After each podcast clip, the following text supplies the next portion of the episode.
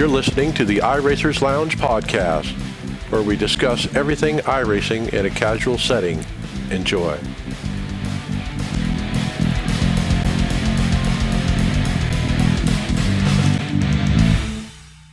Welcome to the iRacers Lounge. The boss is out today, so guess who's your host? I'm David Hall. iRacers Lounge is a podcast for the iRacer where we talk all things iRacing in an even extra casual setting.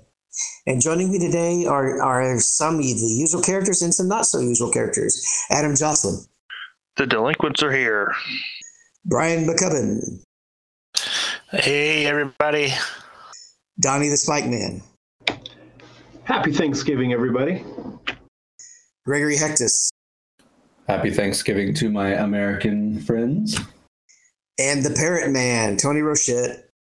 I'm not buying Joey Logano diecast. That's because you already own all of them. Not a dirt win from last year. Uh, well, y'all having a good, did y'all have good dinners before we dive into the show? Since we're going super informal today.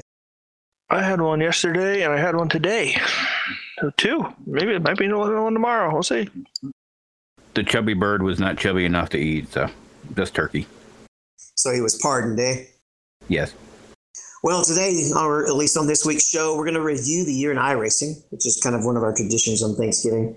We're going to go over all the updates and new content throughout content throughout the year, as well as a summary of our individual years in the sim. where We also have a few products to review and hardware, and we'll discuss some of the latest Black Friday deals. Yeah, and uh, follow along with us on your PC or mobile device in real time if you want, um, just by going to iRacersLounge.com, selecting show notes, and you'll be able to see everything we see as we as we uh, present the show to you. Right, are you tired of your pedals feeling like a video game? Want to step up to feeling like you're actually driving?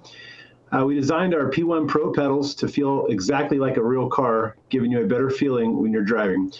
Push braking zones to the limit and avoid locking up by having a finer feel of the limit. Trail brake into the corner smoother, allowing you to carry more speed. Our P1 Pro pedals will be the last set of pedals you'll ever purchase for your sim. Lifetime warranty is included. That means if you ever run into issues in years to come, we'll service them and keep them perfect.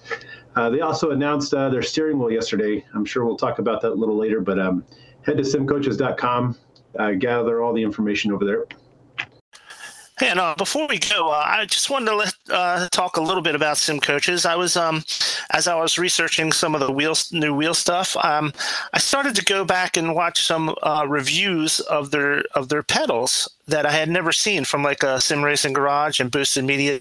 Some of the shows that we typically and all those reviews were just glowing. Um, uh, Gar- Barry, Barry from uh, Sim Racing Garage, man, he was raving over these sim uh, sim coaches pedals. The uh, the build quality, he said, was uh, was just amazing.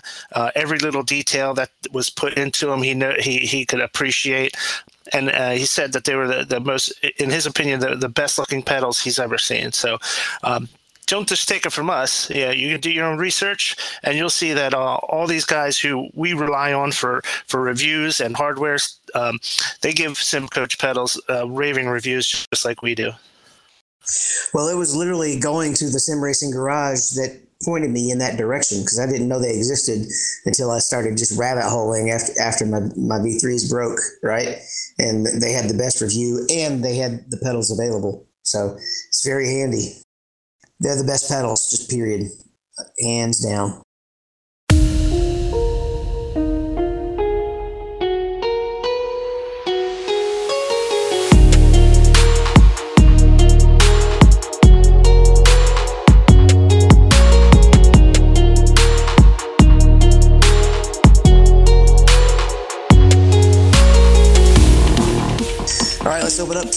And we're going to kick things off with uh, the Champions blog featuring Casey Kerwin, and it's a blog posted by iRacing, and it's a story of Casey Kerwin's experience during the NASCAR Championship weekend.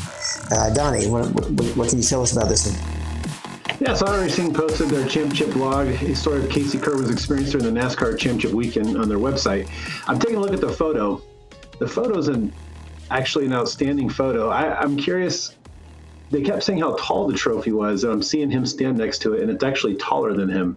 Is the trophy on any kind of um, lectern or podium at all? Casey's a small dude.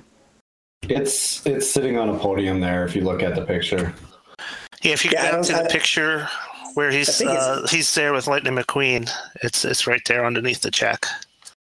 Oh, there you go. Okay. Yeah, Saturday when we were here for this presentation, we were actually behind the stage. We couldn't actually see it, but uh, he actually got a decent pop from the crowd, which um, kind of surprised me a little bit, knowing uh, still how niche sim racing is on the overall grand scheme of things. But when they did this award ceremony in Phoenix, um, I was quite um, happy to hear the, the um, I guess the, the ovation he got. well, anyone winning a hundred grand, I'm sure it'll bring a pop. Yeah, and I bet you a lot of the the, the fans remember, um, you know, the uh, pro invitation where where um, you know the pro race drivers were being broadcasted on TV with, iRacing. So so they're they're probably even if they didn't watch uh, the Coke series, you know, they're prob- they're they're familiar with the product now. They're they're familiar with what iRacing is and and what it does. So um, I think that probably has a lot to do with uh, his recognition as being the the iRacing uh, uh, eNASCAR champ. And it's got to be so rewarding when you think about how much work they have to put in to, to reach this level. Um, it's just mad respect because he is truly a champion. Looks like he got to do some really cool stuff um, while he was there. You know, looks like he was able to drive around as a passenger on the track and stuff. Really cool things uh, that he was able to get done. All right, well, let's go ahead and take a look at um, basically each season's review notes, right? And um, we're just going to kind of hit this a little informally and and talk about the, the, the biggies. Um, was it this year? I don't see it in season one. When did we finally get the damage model on the Cup car? I think that was not the first season because that was uh, before Daytona. I don't think we had it for Daytona. No, it was like third, I think. All right, well, let's glance at uh, season one first. The Honda Civic Type R, that was a touring cup car, wasn't it? They, put, they brought out two more TCRs. Uh, they brought out the new uh, F1 car, right? The Mercedes. We had Knock Hill Racing Circuits. They reskinned and rebuilt Watkins Glen. Hockenheim had some new configurations. Um, they added tire Yeah, stuffing. Hockenheim. Was it? Oh, it was a complete brand. Yeah, Brand new brand new track, because it was coming with the F1 car. That's right. Okay. Um, I don't know why, but the Hyundai Elantra is on here listed twice. They added some more iRacing and um, a lot of new track configurations. It looks like for um, for AI. All right. So um, I guess kind of road racing, especially the F1, was probably the biggest deal of that of that release, right?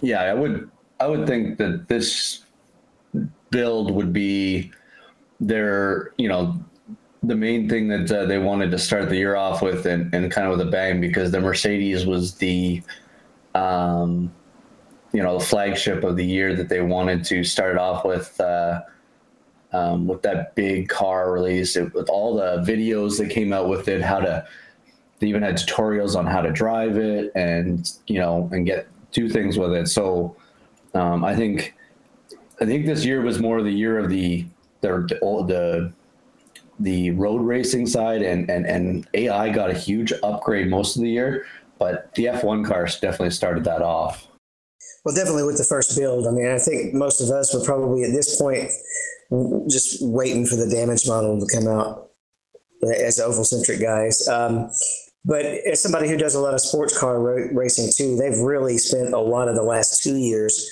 doing a lot with the GT4 cars, the TCR cars, and even the GT3s. So we, we see a lot of those coming up. You guys see anything else with season one you want to talk about? Oh, the Glen rescan. Hell yeah. Yeah, the Glen rescan was big. Um, I, people have been asking for it for a while to get that um, all that extra driving room coming off of the carousel, stuff like that. Made a made a lot different racing on Watkins Glen. Um, that was a that was a big deal, I think. I remember uh, Knock Hill uh, getting that, and then I believe, correct me if I'm wrong, um, that you start in the garage and you can drive your way out onto the circuit. And I, if that is the case, I cannot remember which one, but I, I feel like it is that one. But it hasn't happened to any other uh, track, I don't believe. I think that's still the one, the one and only where you start in the garage and pull on out. David, I don't know if you remember this, but I remember the reason I remember this build, uh, something that's coming from it. I can't remember what race we entered. We entered a Watkins Glen race with the the new um, the the twenty uh, the sorry the new Cup car uh, with the the new build, and that car was like so loose on that track. It was really hard to drive. It had no grip going uh, for that whole race. I think me and you both had like a miserable weight race at Watkins Glen, and for some reason that it was around that build time. I remember it for me and you in a race. Doesn't ring a bell to me. If it's the cup car in the road course, it's it's fifty percent of the time that's the case for me. Actually, that car, I, I was surprised how how much I actually liked that car at Tech, at not not at Texas, but at um, COTA. Uh, that was the first time I actually actually sort of enjoyed ri- driving at COTA. It's crazy how different we all are because I hated it, didn't even run it. Let's say that was the week of my surgery, so I didn't run COTA. I, I did some practice laps with it, and I I thought the the last gen car ran better at COTA than the, the next gen. I think I was just more annoyed with the the, um, the track limits in iRacing with COTA. Kind of bothered me a little bit. All right, well, let's set up season two. We had the we had another GT4, the Aston Martin. Uh, we had another Hyundai uh, TC car, the Formula IR04. I, I don't remember what that is. Um, we had the Buick LeSabre, LeSabre come out. A couple of new stock car Pro Series trucks, right? Or no, that was that. No, that was the Corolla and the Cruise, right? That was the Brazilian cars. Yeah. Yeah, you're right. And then um, we had the I 55 at Federated Auto Parts, Winton Motor Raceway. They worked on some of the net code. Uh, you know, I don't see some of the crazy net code that we used to, though there's still been some bad ones. Um, they worked on the multiple tire compound rules. They updated, updated the spotter calls for tire usage, as well as compound rules and pit box calls. And they did some tire updates on the GT3 cars. They're always working on the GT3 cars. Um, also, they did some season updates for the Camping World Truck Series. And new damage models available for a lot of those new cars, including the 87, and then a, a whole long list of AI racing. Yeah, the IR04 is, um, I believe it's it's an F4 car for the the Formula ladder. Uh, but did anybody run any of the Brazilian stock car races? I'm just curious how, how well that series is going. I ran it once. I thought the car was pretty fun. Like, um, it's completely different than a rear-wheel drive car when you get when you get sideways. Like, you have to if you stand in the gas, it'll actually straighten the car out. Are they all? Yeah, if you front drive a? TCR, you experience that. Experience that if you run a TCR. I raced well. a front-wheel drive car once the summer at Oxford, and it's the same thing. When you get loose, you step on the gas, it straightens you out. And it did the same thing on here. Yep, and you actually get loose when you get off the throttle, right? Mhm. It'll dart in one direction if you let out of the gas. Yeah, front wheel drive racing front wheel drive is a whole different monster. Well, What was it at uh, at Spa? I got loose going up uh, Rouge or whatever it's called, and it was it was going towards the wall like 90 degrees sideways, and I throttled up, and it, it turned back left and straightened out and kept going back down the straightaway, and I was like, "Huh, okay. Is this when they added the built-in spotter call into iRacing, where you didn't have to use sim racing apps anymore? I don't know. It was a couple of months ago. Yeah, I'm not sure. With all this stuff coming out this year, I don't. I didn't buy a whole lot. Now that I'm looking at the the last uh, season one and season two so far, I didn't buy uh, I-55 or Winton. I believe this is when Gander switched back to Camping World was during this season. That's what that update is. Just looking through uh, the car thing, um, that that IR404 is the uh, Formula 04 car. And um, most of us don't really play in the open world world that much. Uh, I know Mike has been running a lot of the USF at me or US 2000. Is it the US 2000 ones that he's doing? He's been, I think so. Yeah, he's doing the At- at- SF, the more American uh, open wheel ladder, but that's all going to change come uh, season one of uh, of this upcoming season. So it's kind of exciting to hear what they're going to do with that series. But part of what he's been enjoying with it is he dominates on the ovals because those guys are not, not oval racers. I do. I do like that uh, this build. I know you said it quickly there, David, about the net code improvements, but we do. I'm finding that, at least in my racing that I've been, the net code has definitely improved. And I I guess with the different servers and different things that they've done, um, they've definitely fixed that problem as much as they can. Well, you know, the new damage model is also supposed to address net, the net code a lot because it's supposed to have more detailed collision messages, right? Instead of just a box. I remember that was one of the initial uh, selling points for the new damage model.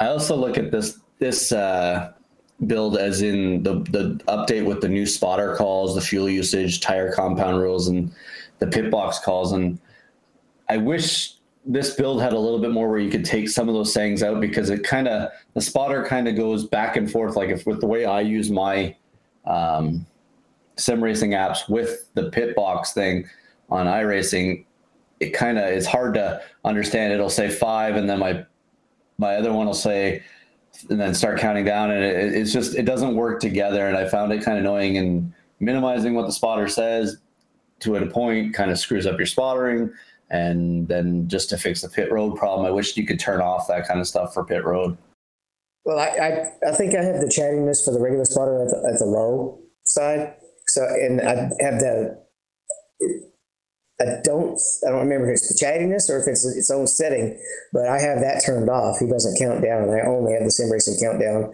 because I'm I'm used to that timing and just prefer and, and it's one of those ain't broke don't fix things. This, um, this um, update gave us AI racing for the Mercedes uh, Formula One car for the first time, and they added um, new new uh, tracks that were mostly all Grand Prix tracks, so you could uh, you could race uh, AIs on with the uh, Mercedes a lot. We're definitely noticing a trend in the in the builds so far with the the AI. I know they're updating all, all the time, but the AI just in the year 2022 grew exponentially. Well, once they've learned what they have to learn, it's it's got to be a matter of just crunching the time on the on the newer cars. They probably don't run. They probably are able to anticipate problems a bit more quickly. Yeah, the AI this this build was more uh, geared towards the Formula One and the Grand Prix tracks. The one for the AI tracks from season one was more oval centric, which was really cool because it really started to be able to give you the opportunity to run like more more complete seasons as an AI as an AI driver. You know, if you want to do a full AI season, it's it's a lot more doable now with with all the new content they added, especially in the season one build.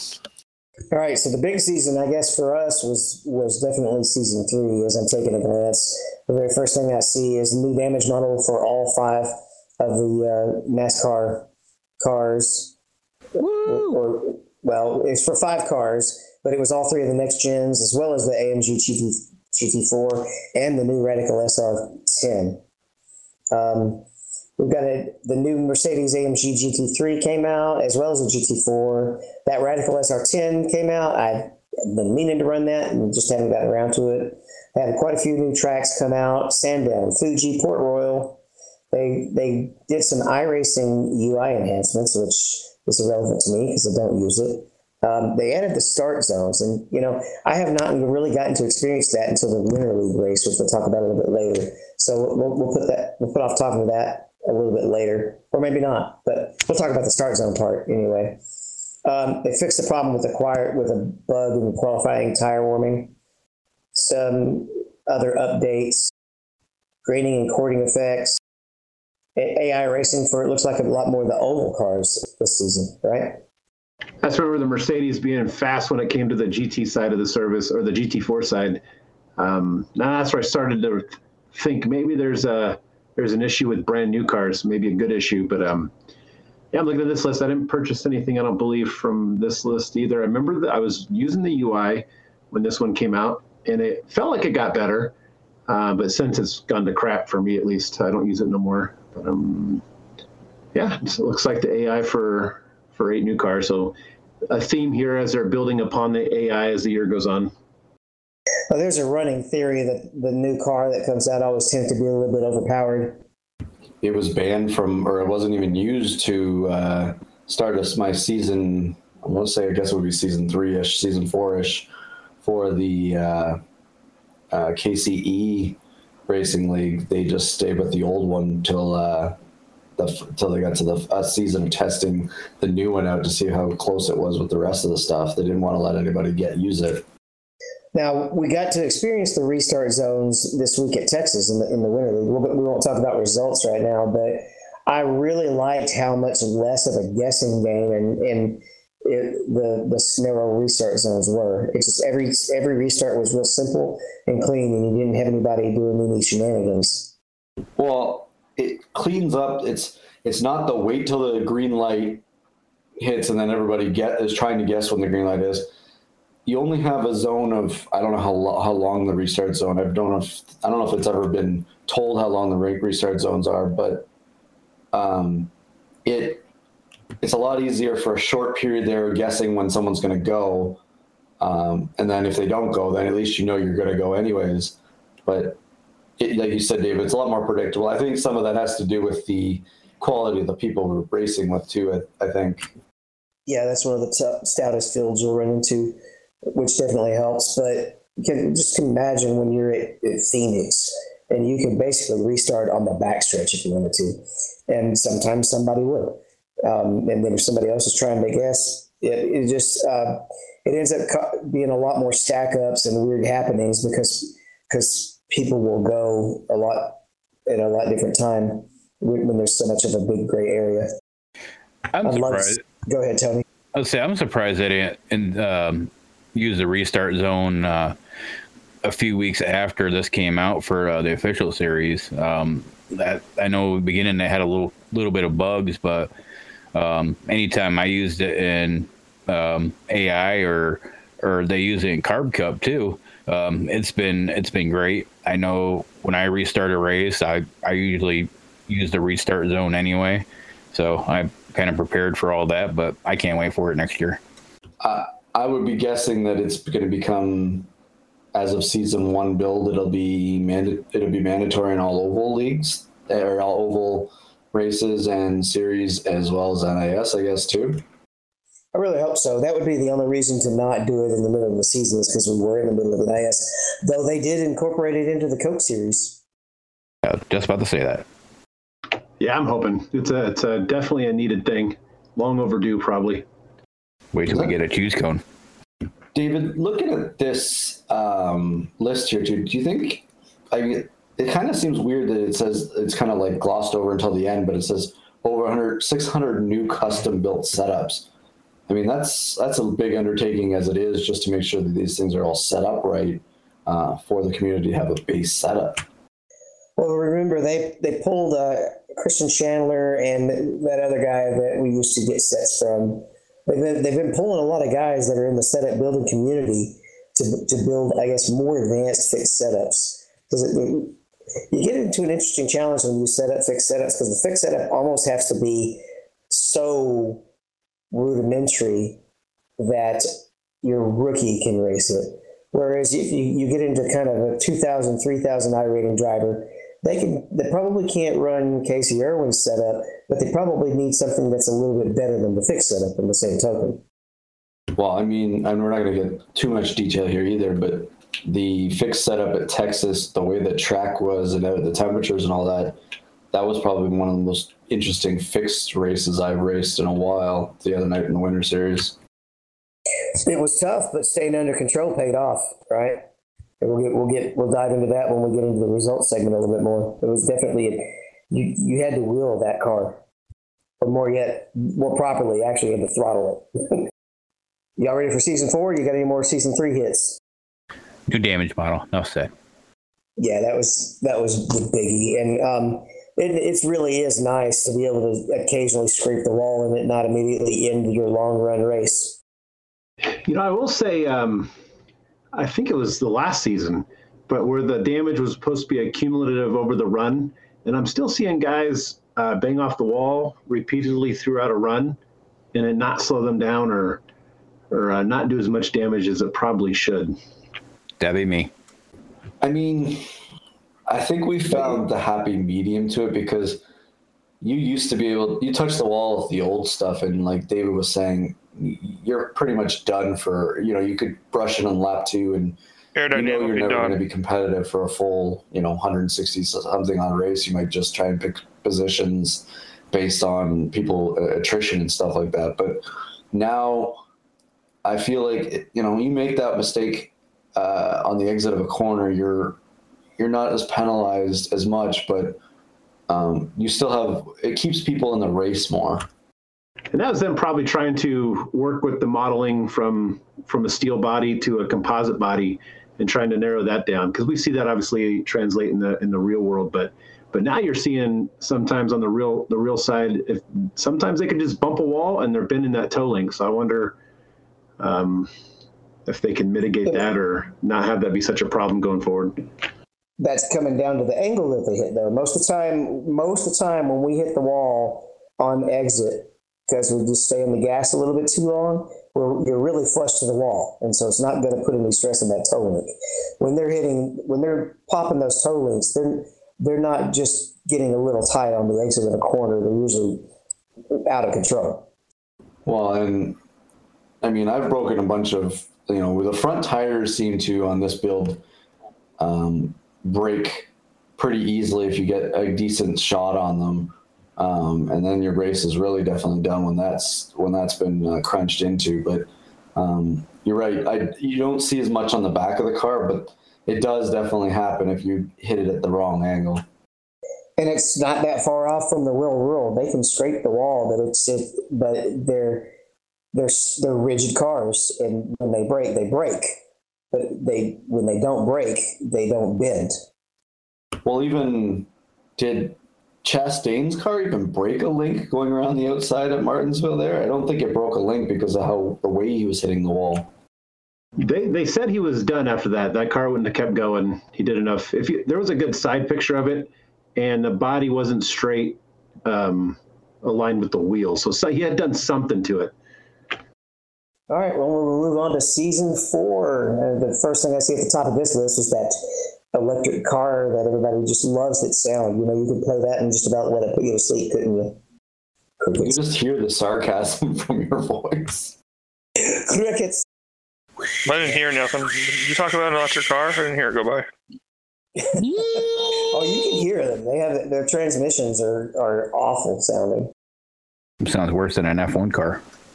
F1 cars sound not too bad. They're just everyone just loves the V8 too much. They just don't understand the technology that it requires for nowadays. Well, we also had uh, the Lucas Oil Dirt Oval, um, Oyster Sleben. I, I probably slaughtered that. We had Skogan, some more UI enhancements. Uh, Arknard, Chevy Impala, and Lotus 79 had artwork upgrades. Boo. Um, Indy Motor Speedway had a laser spin update. And um, have they actually updated the oval?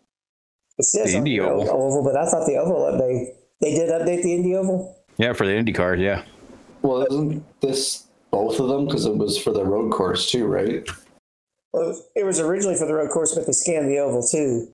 Um, Yeah. Supposedly scanned that- that little, uh, there's a little dirt track or something in there as well, isn't it? That shows up in the scan data. Yeah, it's uh, just outside of turn three. Or inside of turn three. I guess, yeah.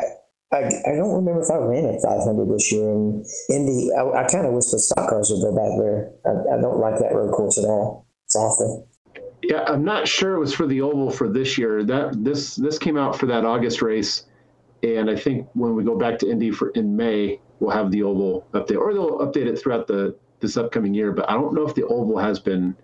eh, Heck, it could. Who knows? We never got to run the updated oval, but it was it came out when we were there for the the cup cars uh, for the the road racing of it because um, if I remember correctly, David, too the we ran the Indy oval in the league night race league race and we had actually a pretty good race there with the, the new cup car um, at the Indy oval. You know, I remember a video they put out now of the IndyCar on the oval after the scan came out. So yeah, I'm pretty sure you're right. I miss my brickyard. Yeah, I do too. Going on down the list, that they had that new energy based sim system. That's when they they added it that Donnie mentioned earlier. They did do an upgrade to the uh, low frequency effects system, and um, I've noticed I haven't liked that because of I'm able to get a lot less clipping and I don't overheat my my butt kicker as often now. It did overheat at Sebring the other the other night when I was when I was running there, but that's one really bumpy track. Um, road course driving aid pit lines. I, I always I don't I have that turned off, so I don't think I noticed that noticed that. Updates to the qualifi- qualification system and the Mission R has the new damage model and more AI.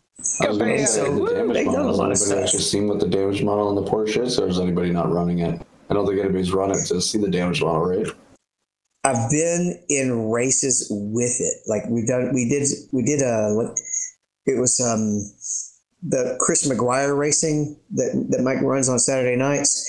They did like a combination of the Mission R and something else. I, I can't remember one of the stock cars, and they would end up ultimately being about the same speed.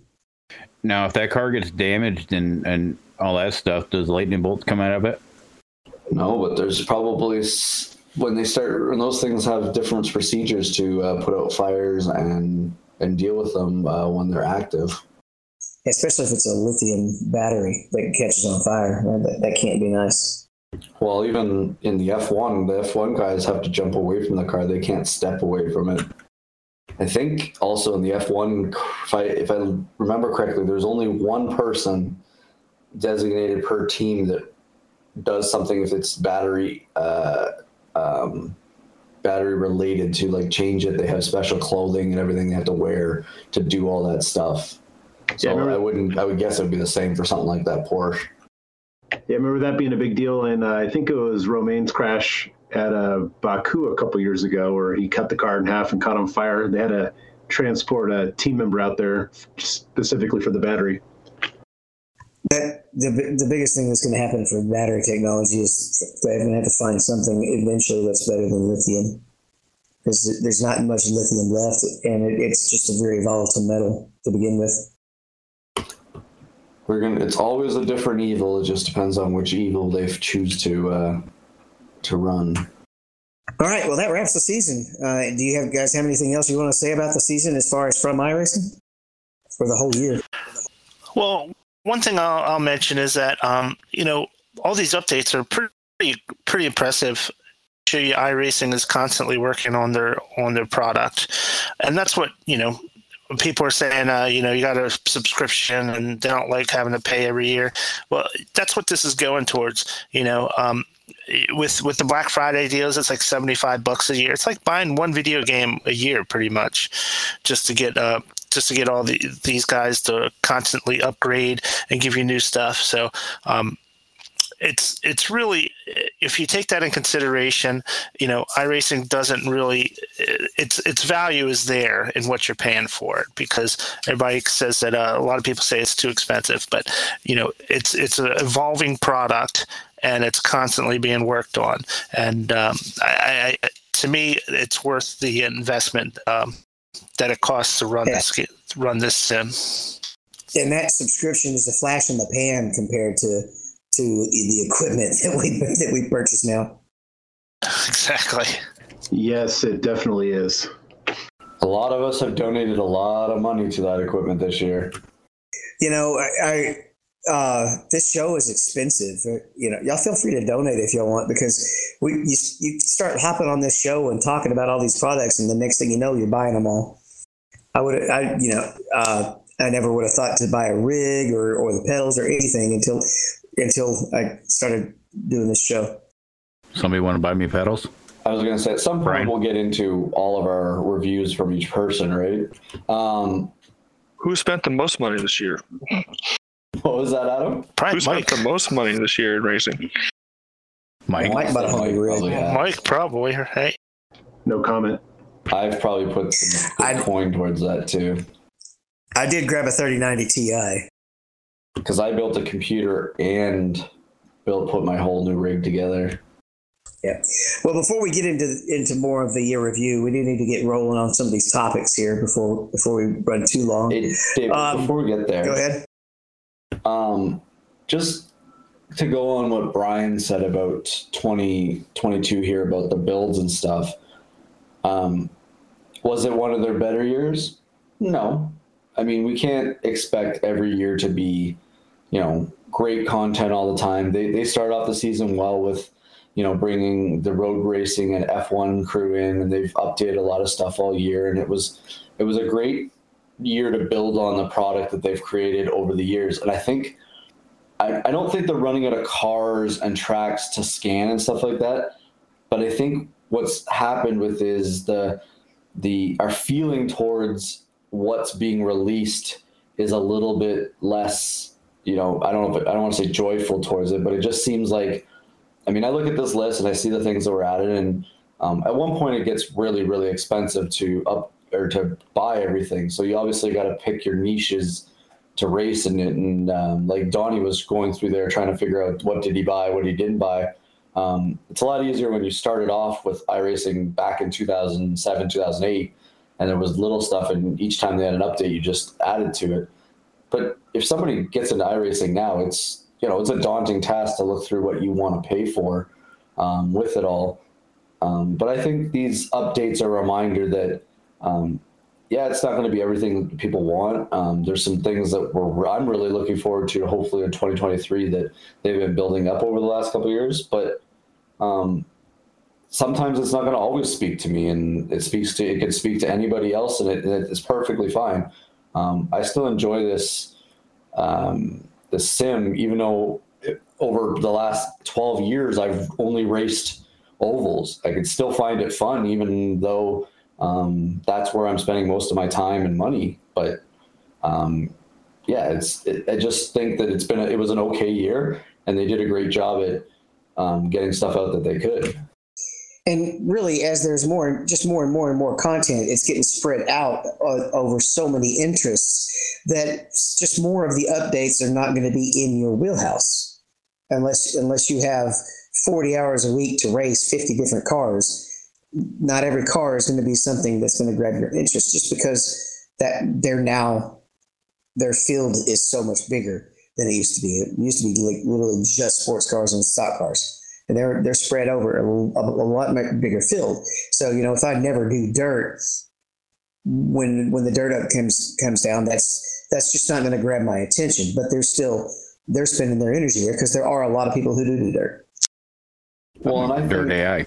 like I think back to obviously when I was you know early in the sim, you know, you're I'm an oval guy, and you were saying like oval and road, um, they were scanning and bringing up the Cup series uh, from the ground up and having each track, and um, you know, you'd have a new Cup track every every build or a Cup two tracks every build, and it was like, oh yeah, I got this track and this track now, and it's like just adding, adding, adding, and like you said, David, you, you know, you're splitting it four ways instead of two ways or one way or whatever. And it's just, um, they do the best that they can. And I, I, I really appreciate all the stuff they've added. It's, I think it's one of the reasons it's really hard to do everything on here too. And it's sometimes can be overwhelming to, you know, we talk about, oh, did you do this or do that? Well, it's, there's so many races going on at all times and, you know, we all have lives too, right?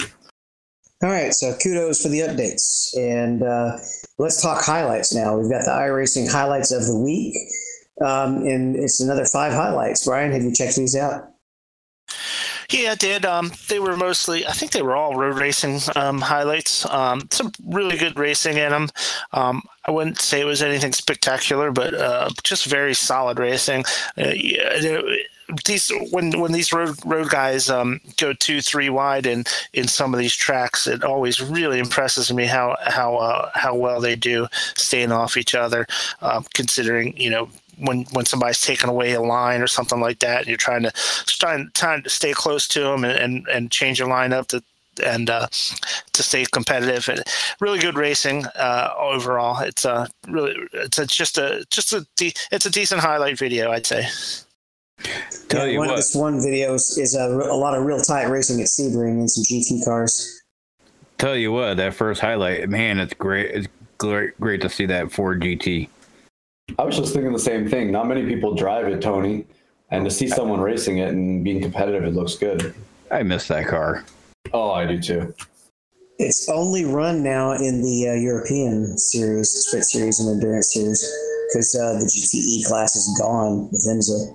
It has one So, of the best it motor sounds in iRacing. it's a neat design too. But it, it's uh it's hard to drive. It's one of the harder. Uh, it, it's fast if you're good at it, and it's actually really fine tuned for Le Mans. It's not great at a lot of other tracks, but uh, it, it is it's just not as easy to drive as a lot of the other tracks or cars. Is somebody running the Mission R right now? Nope, that was the video playing on my on my tablet. And in case y'all haven't noticed, I sound different. I'm in Bentonville. I'm not at home. David's in his, his R, hers Porsche R, just driving around. You hanging I out at. Walmart? I would drive one of those around around town. You hanging out at Walmart? Um, no, but I was in Walmart earlier. There's people who have to live here to work at Walmart, right? And all the corporate offices. It's actually a really, really super international town. I almost uh, It- it- it's almost like, it's like little. New York. It's it's like little New York. I mean, there's you have to, Walmart requires you if you do business with them to to put an office. So every or put an office in Bentonville. So every company around the world that that sells through Walmart, they send people here to live in Bentonville. Looking through that uh, that GT4 battle or whatever is going on at Sebring, I still I still think Sebring is probably one of the well most well done tracks on iRacing too for visuals with the sunsets and and the the lighting effects. Well, nothing beats it when it's uh, the sun is actually setting at sunset and it's cloudy, and it, that's just the, that's the most awesome view in iRacing. What is also awesome though is that there's a tire bug that's finally getting fixed. Uh, Greg, can, can you pick this one up? Yeah. So, um, it's a tweet by, uh, hold on, it's coming up here. So, Pablo Art, I don't want to screw this up. Pablo Ar- Arju, Aruch. Arujo. The J is pronounced like an H. Just read the article. Did we lose Greg? You hear me? Yeah, got we me? got you now. You guys hear me? Yeah, we got you now. Oh, you know what? Is that better? Any better? We're hearing you. Anyways, um, All right, I'll pick it up. Um, it's it's a tweet from Pablo Arujo, and um, he basically says that there's a tire bug getting fixed, and it's a forum post that they found something that that it has to do, I believe, with when um, you swap drivers. There's a loss in the performance of the drivers, right? And they think they they figured it out with some testing. Yeah, Dave. It says that um, that if you only switch the driver and don't take new tires during the stop, the new tire will be a second off the pace, depending on what track and, and course you're on, and it'll be really hard to drive. While if you keep the same driver, you will absolutely no show no loss in performance. So, so for some reason, if you switch to switch drivers and don't change the tires, um, the, the the car performance falls off. And uh, it was tested with some really good drivers, like 7K plus iRating drivers. So um, high end drivers. Just to let let you know that it was not, um, you know, it was not uh, the people driving it that were having the issue. So. Um, so apparently, uh, it was uh, something that they've worked on and, and have fixed. you guys hear me? Yeah, you're good. Okay, so I was trying to get say that there. I didn't really. And he's gone. I don't know what's going on here. Still hear me? He has a Porsche Mission R for for his microphone button. My All right, question would Adam, be, this one's. Or go ahead. Sorry, I was going to say why uh, why would you switch? Why would you not change tires on a, a driver swap out? Doesn't it take longer to change the, the driver by four than it does to change Nope. the tires? No, It doesn't. Driver Okay. swap is about 15 seconds. A tire swap is about 20 seconds. Um, so if you're running an LMP1 or an LMP2, gen- generally we were running tr- three stints per tire because it's only about a 40, li- 40 minute stint instead of an hour stint. So you'd still be keeping the tires on two hours, but sometimes it might just work out with the scheduling that one driver needs to run four stints instead of three stints. So you may want to go ahead and swap the drivers, but keep the tires on the best schedule. Okay, I gotcha. Well, this one says it's uh, for GT3 um, up since the last GT3 update. So um, I don't know if it affected the LMPs though. So It's good for the uh, Rolex coming up, I guess, in the new in the new year. Well, there's a big update coming up with that too that we should be talking about soon. So we'll we'll get to that. Let's talk uh, Winter Derby though. Adam, Super late iRacing models? special event. Yeah, this is your your deal, ain't it? Yeah, this is my my wheelhouse. So, uh, iRacing holding uh, on a yeah, they can't for some reason. I probably because due to licensing they can't say snowball derby, but they're holding a snowball derby type of event that actually goes off in about an hour. The super late model at Five Flags. I don't know if it's 300 laps or 250 laps, but it's definitely a longer race than um, a normal official super late model race. And um, I think you only get a couple sets of tires. So strategy will play in. It's a Five Flags is a tough track, and uh, people tend to run each other over, so it's a little bit about survival. Y'all be running this Sunday morning. I do have a question. Have any of you guys ran this event in the past? I've run the the Sarah uh, Sarah race a few times each year. Um, it's kind of like that, but yeah, All right. Well, I guess a- my question: If you, we're only getting two tire sets or three tire sets, do we pit under green flag? Is it like a normal pit stop? My general thing with these short track races, if you get one or two sets, I usually pit about halfway through the race because by the end, there's no time to drive to the front if you pit with 20 to go because it's just caution after caution. So you need time to get up to the front and say if somebody does pit at the end, you can you can hold them off for a couple laps. It's not like Daytona or like Auto Club or something where they're going to motor around you on new tires in one lap. So basically, about the same strategy as Martinsville. Just pit pit as soon as you can, and then go back in. I've done that in the local league race the last few weeks. I've just pit halfway, and where I cycle out is where I cycle out by the end, which has been sixth place both races. Yeah, I'm curious how it goes. I'm curious how long potentially the race will be. 300 laps. I'm with cautions though. I can imagine there there will be. I haven't been following any of the the, the races that ran earlier this week, but um, yeah, looking forward to it. All right, next up we have a Rockingham repave uh, update. Speedway's Twitter page, they posted a picture with an update of the milling project process. Yeah, It's going smooth. Yeah, this is exciting. So I'm assuming we'll get um, an update to Rockingham, and it sounds like Rockingham could be resurfacing and and being added to some real life schedules in the future. I don't know what kind of schedules, but um, it's getting a rebirth, which is um, Rockingham. When I was a kid, was always one of my favorite tracks uh, to watch and even play on console games back in back in the 90s and 2000s. Uh, Rockingham's actually the first racetrack I ever went to as a kid. My first memory at a racetrack. It's one of the more difficult tracks on here to run. It was a it was a track that really chewed up tires too. So if uh if they, if uh, iRacing is going to scan it and uh, and get a get it get it in the sim because it'll probably change the tw- tire wear quite a bit. I wish they had a, a, a an asphalt formula that wore tires out, but the track would hold up long, right? Wish they could basically make it drive like it's old but last long. They could have used that at Atlanta. Yeah, you know, I'm surprised because there's supposed to be this new asphalt technology that's supposed to eat up tires sooner than than it aging, but I don't know. It just doesn't seem like it would be hard to mix asphalt with some kind of aggregate or some kind of abrasive material that that could be rough right off the bat. Um, I don't know. It doesn't make sense. But does that cause it to age too quick? Is the, is the question. Potentially, yeah. Yeah, you might say we, we're impatient for the tracks to get nice and seasoned in.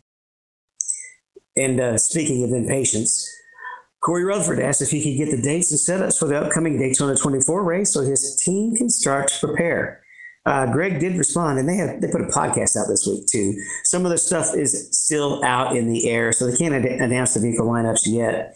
And on setups, he suggested wait until after the build. And um, it's probably covered somewhere. I haven't been down the whole script, but they've they've announced that they're doing a whole overhaul of the GT3 tire system. Um, so it's none of the none of the old setups are going to be worth worth a dime when the new build comes out.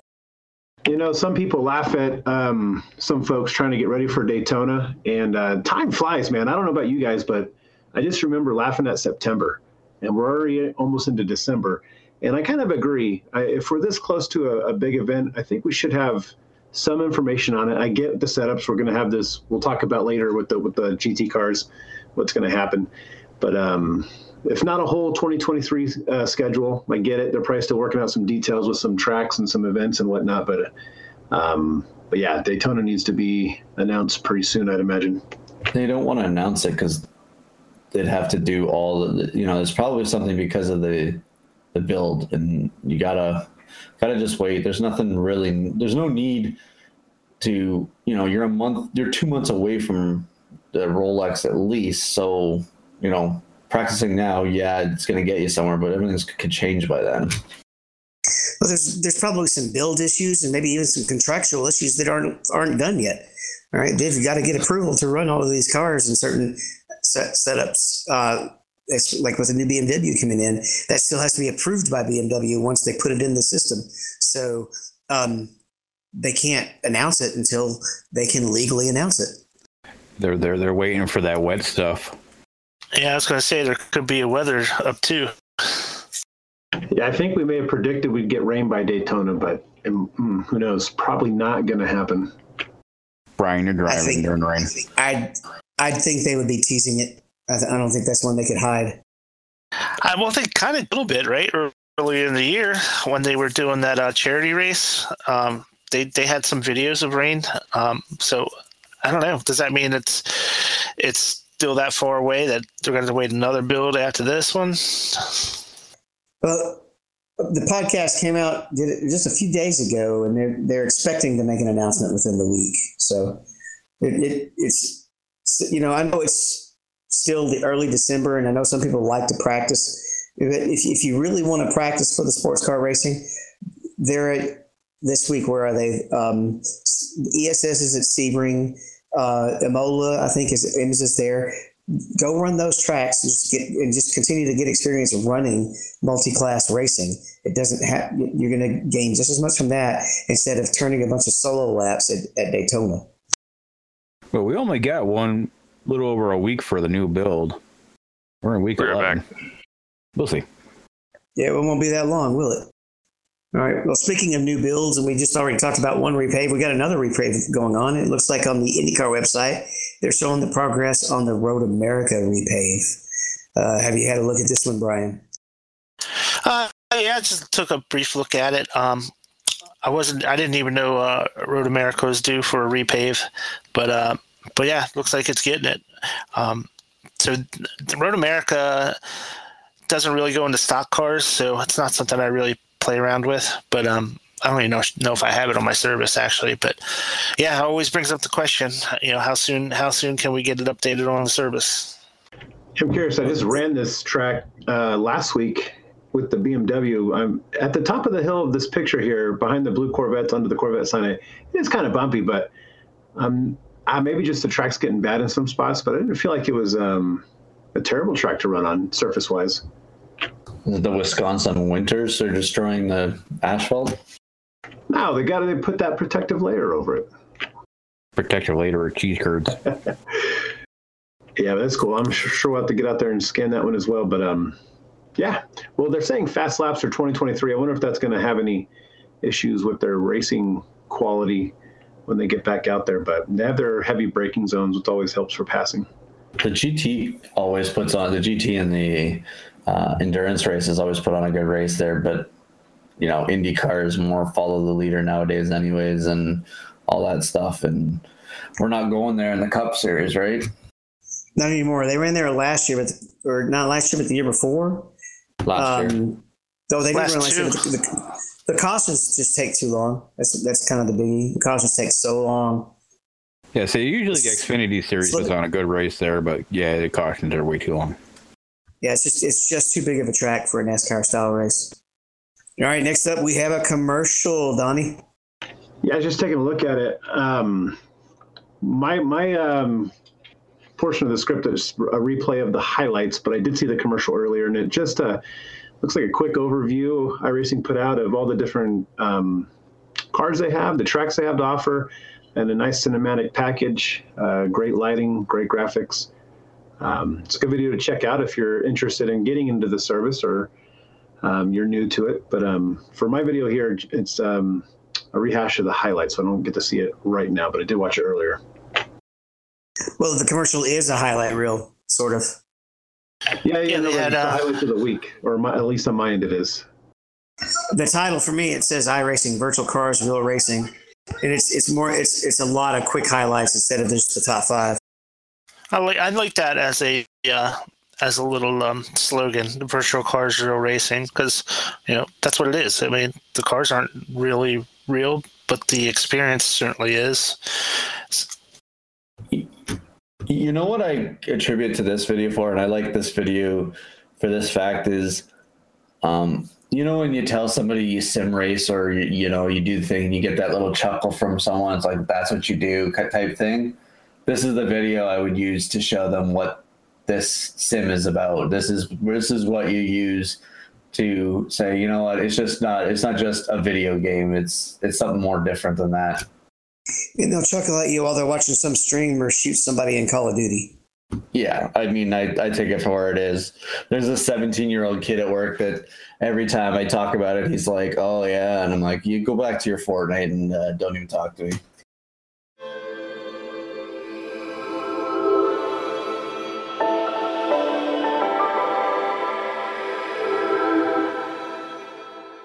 All right. Well, in case you haven't heard, our primary sponsor is Sim Coaches. Um, I personally drive them, and I know Kyle Pendygraft here with me does as well. And we just wanted to tell you a little bit about them. Uh, they're they're our favorite thing. It's been the biggest difference maker for me. Uh, Kyle, what do you think? What what do you want to tell us about their build quality? The build quality is beyond exceptional. It's all built aluminum, very well put together, very well thought out. Uh, they took their time on designing this for sure. Uh, I have yet to run into any kind of flaws with this thing, other than the fact that I can't put it in my real car. Ain't that the truth? I, I, I almost like uh, the comfort on them better than, than my other car, except my other car has autopilot nowadays. Yeah, so they're they're great build quality, and the and the other thing that that came out after I bought my pair that has been really useful, especially switching between different cars, has been that the uh, visor software. Yes, the visor software, it's beyond anything I could expect out of any kind of software that the pedals could use. Uh, you're uh, able to, adjust when the throttle engages, or the brake, or the clutch, uh, how far the throttle needs to be before it's fully engaged. Uh, you can adjust the curve on it. I mean, it's all around just great. You know what you can do to really not so much manipulate the car, but manipulate your driving ability. I actually came up with a, a reverse curve for driving uh, in, on dirt. So you know how you, you might want to kind of uh, a sudden spike at the end on a cup car so that you so that you're less likely to spin it. I found it easier to control my dirt car by making it spike up to about halfway and then giving me more control on the top end of the throttle instead. That way, it was pretty neat. Oh yeah, definitely. It's a game changer for sure. Um, better than some of the other ones out there that I've heard people talk about or seen. So definitely get your hands on a set of Sim Coach pedals. You're not going to regret it. Well, go to the website simcoaches.com and say hi to Lawrence. We have a promotion code, the best promotion code of anybody. You can get 10% off if you put in iRacers Lounge. So go get your pedals today.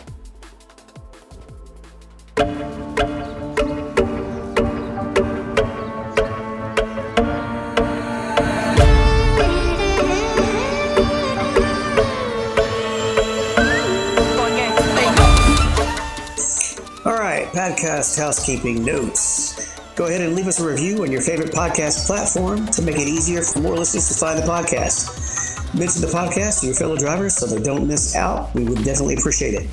Check out our Discord. The link is on the website. And we do have our new website up and running at iracerslounge.com.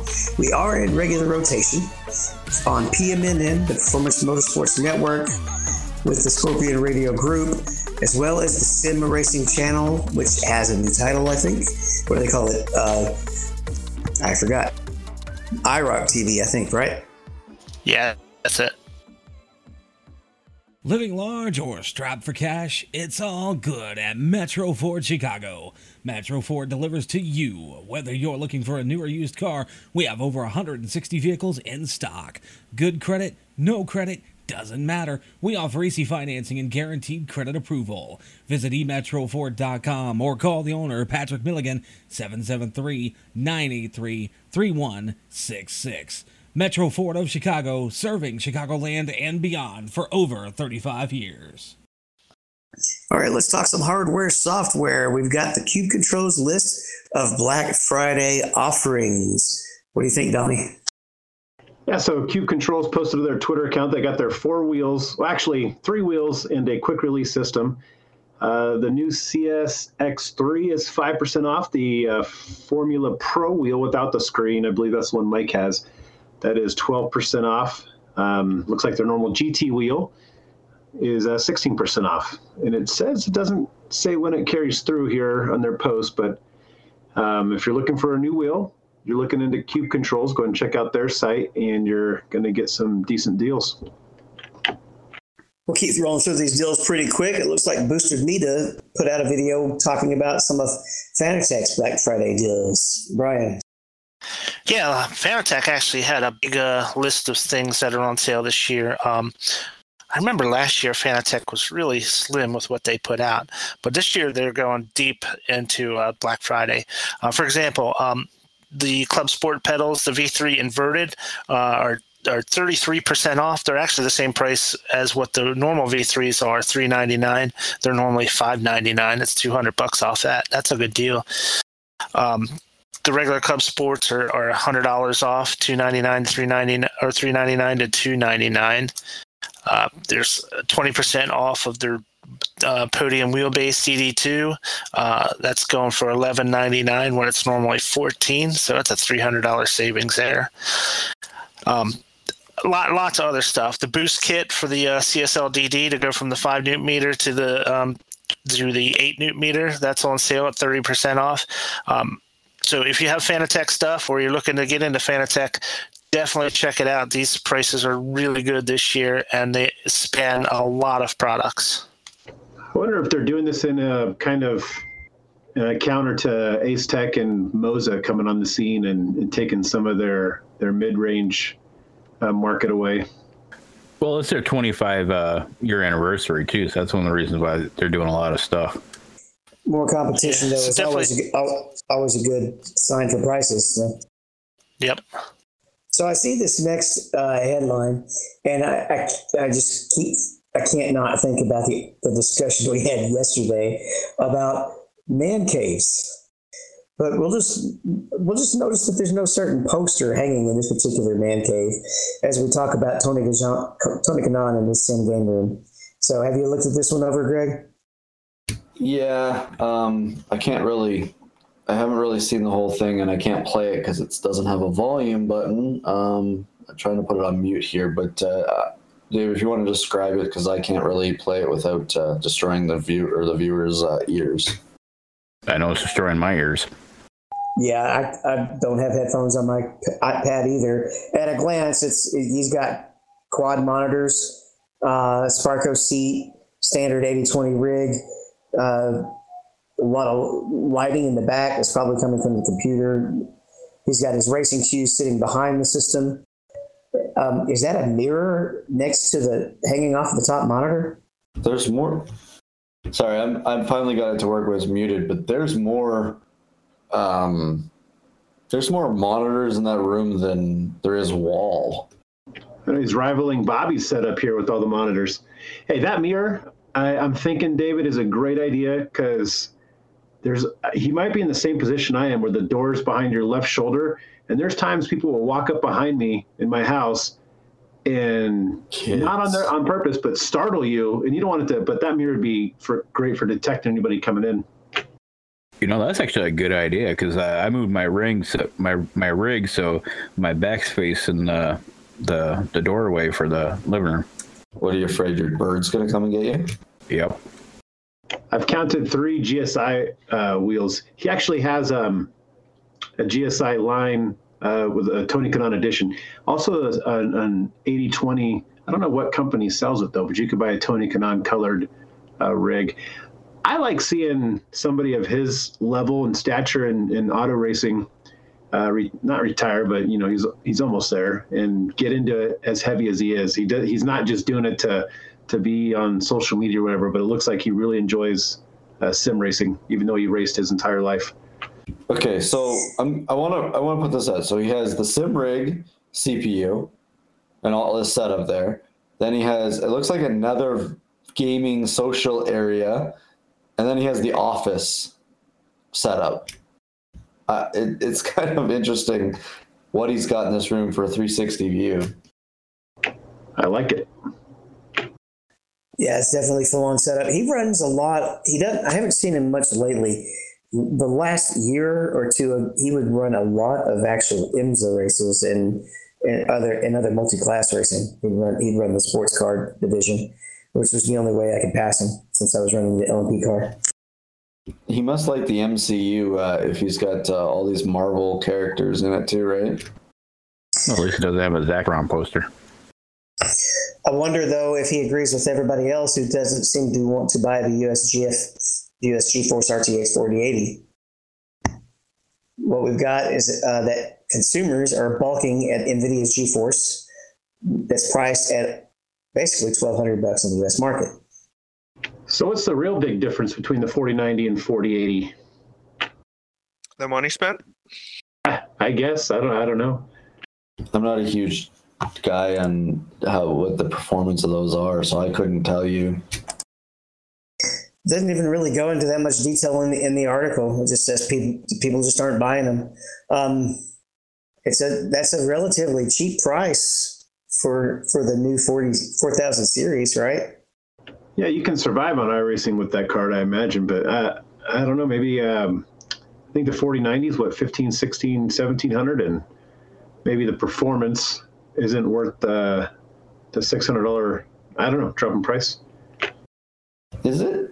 Isn't those cards? Those cards are pretty big cards too, aren't they? Isn't it like it's hard to, like you got to have a certain setup just to even get the card in a case.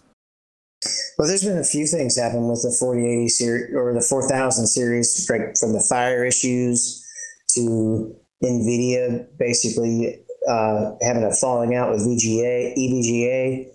It basically has run them out of the business. Uh, so who knows? Maybe it's almost uh, politics going in, kicking into things. That plus how hard the cards were to get when when crypto mining was was basically running all the prices up.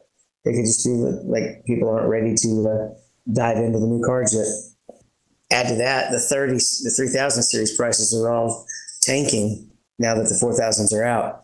And that may, that may just still be strong enough for what some people need. That annoys me, but it is what it is. Apparently, the 4080 is 30% slower than the 4090. So it's like a 3080. That's a pretty pretty big drop, but it's also roughly uh, 50% cheaper. Yeah. Maybe it's half the size, too. All right, this one's going to be interesting. Uh, it looks like Gary over at Sim Racing Garage has gotten around to reviewing the Thrustmaster Ferrari. Brian? Yeah, I watched uh, his um, final analysis of it, um, and, and uh, you know, basically, he was he was happy with it for the price. Um, it, it was uh, it did have a little bit of plastic feel on the buttons. You know, some of the uh, the turn knobs didn't feel as uh, strong and clicky as uh, he might have liked. Um, the ro- rotary knobs were not quite as nice. Uh, he did notice. He did say that uh, even though it's got the two separate paddle shifters, you can't program the, the paddle shifters for clutching. So I thought that was kind of interesting. He said maybe it'd be something they can adjust in future uh, software updates.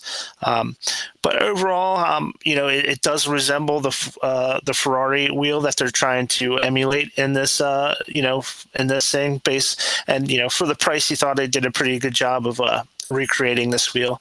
So um, yeah, it was. Uh, I think his general opinion was that it's a it's a decent wheel um, and uh, worth it for for um, for the price of it. You know, there's there's lots of more expensive wheels that you can definitely get that uh, uh are a lot more a uh, lot better, but for the prices, uh, he thinks this is a solid purchase. And then staying in the lane of what we usually consider our e, our entry level pedal or hardware Karl Gosling has also taken a look at the Logitech G Pro pedals, Donnie. Yeah, so Karl Gosling, uh, my now number two favorite reviewer on YouTube, uh, reviewed the Logitech G Pro pedals, and I don't know if we've had a lot of videos. I know we had a lot of videos on this pedal set coming out, but not a, any reviews. So um, I kind of like this guy. I've mentioned the last couple weeks, but um, he did say it's a it's a step up, obviously for the regular Logitech line. Obviously, it should be. It's going to be priced at a higher price point. It's new to them. Um, he did say the the software was not a whole lot to you know wasn't um, that exciting, and he said he will, would hope the wishes the brake pedal could be a little bit harder, but but for what it is, he um, is what it is. But uh, this is our first one. I think we're going to get a couple more in the next few weeks on this uh, pedal set as they start to hit the market and more uh, reviews get their hands on them. I think the set's four ninety nine. I can't recall from a couple weeks back. It's either three ninety nine or four ninety nine for the pedal set. Are they load cell? Oh yeah, they're load cell pedals, and and even with that, um, this is another thing about this guy because now I now I remember some other uh, reviews. Everybody seemed to like the brake pedal and give good uh, good feedback upon it, but uh, he's very honest about it. He he wishes it could be uh, firmer. Um, but yeah, no, it's a load cell pedal. He um he uh, said that they were really good consoles, which uh, makes me think that they're you know not quite up to the standard of like a serious sim racer, but good for consoles type of thing. Yeah, they do look a little bigger. Like you can actually put your feet on them and, and use them pretty well compared to the the Logitechs you can get right now. But um, yeah. Any brake pedal where you have to control how far you push your foot instead of how hard you push your foot, it's it's you're just not going to have as much success. And it'll actually, I remember my V3s, my knee would hurt after some road courses because I was having to kind of float where my leg was while, while I was trail braking instead of being able to only push a certain hardness. And we've got one more reviewish kind of thing, Brian. Uh, we've got a Moza Racing Wheel unboxing. The first thing I noticed is I glance at the videos, it comes with a lot of stickers. We got Robot David. Ray, you want to pick it up? Oh, I'm a robot? Yeah, you're gurgling. Bikini Bottom over here. Gurgle, gurgle, gurgle, gurgle. Well, I hope the ship, the show don't go down like the ship, like David did. Now, did anybody watch this uh, video on the Moza wheel? I uh, kind of had it on the background while I was uh, doing something else. It's just an unboxing, so it doesn't really give a whole lot of information about how well he uses it. But um, you know, it just goes, uh, it just does a a uh, rundown of of him unboxing it and showing it, showing off the features as he's pulling it out and checking it out. Um, so that's that's a, what I got from the video. Why does it take you five minutes to unbox a, unbox something? Because you spent a lot of money on it. Because uh, it gets you uh, the amount of time that you're on there. It pays you more if you're on. People watch it longer. It is a nice looking wheel. Um, I do like. I do like the design of it. Um, I, I find. I find they just the more buttons they keep adding to these rims, the more it just seems clogged up with things to do. Right. Yeah, especially if you're in VR and you have to try to memorize where all these buttons are located eh, and you're switching maybe from one wheel to the next. You know, if, if this is your everyday wheel, you'd never use anything else. It's one thing, but if you pop this off and put on a oval rim that's got different buttons in different locations, and you your mind just goes crazy when you can't see what you're doing. Do I sound better now? Yeah, we got you. All right. Yeah, this is about the same number of buttons you see on all the other wheels. You, if you're dealing with formula wheels and you're actually applying the traction control settings and, and other adjustable in-car adjustables, you want those knobs, um, and you can get away with, uh, you know, you got button flashing and, and boost, turning on off and on the boost, pit speed limiter. So there's a lot of a lot of things you can put those buttons to use for. Um, add that uh, the button box, and I still have almost everything programmed to something. It's good now, I guess. For a minute. Is it still messing up? Mm. It's uh, every couple words. Well, I think uh, we ought to go to the next uh, item up for bids, and this is a grid by SimLab. Um, Donnie, have you checked this out yet? Yeah, just checking it out now. It's uh, it's a 295 millimeter um, uh, wheel, Formula wheel. Looks like it'll have a screen on it. They're calling it the Grid MPX wheel. Uh, they'll have two seven-way funky switches, uh, nine uh, custom encoders. They'll have adjustable shifters and clutches, 100 plus telemetry controllable LEDs, uh, carbon and aluminum throughout the construction.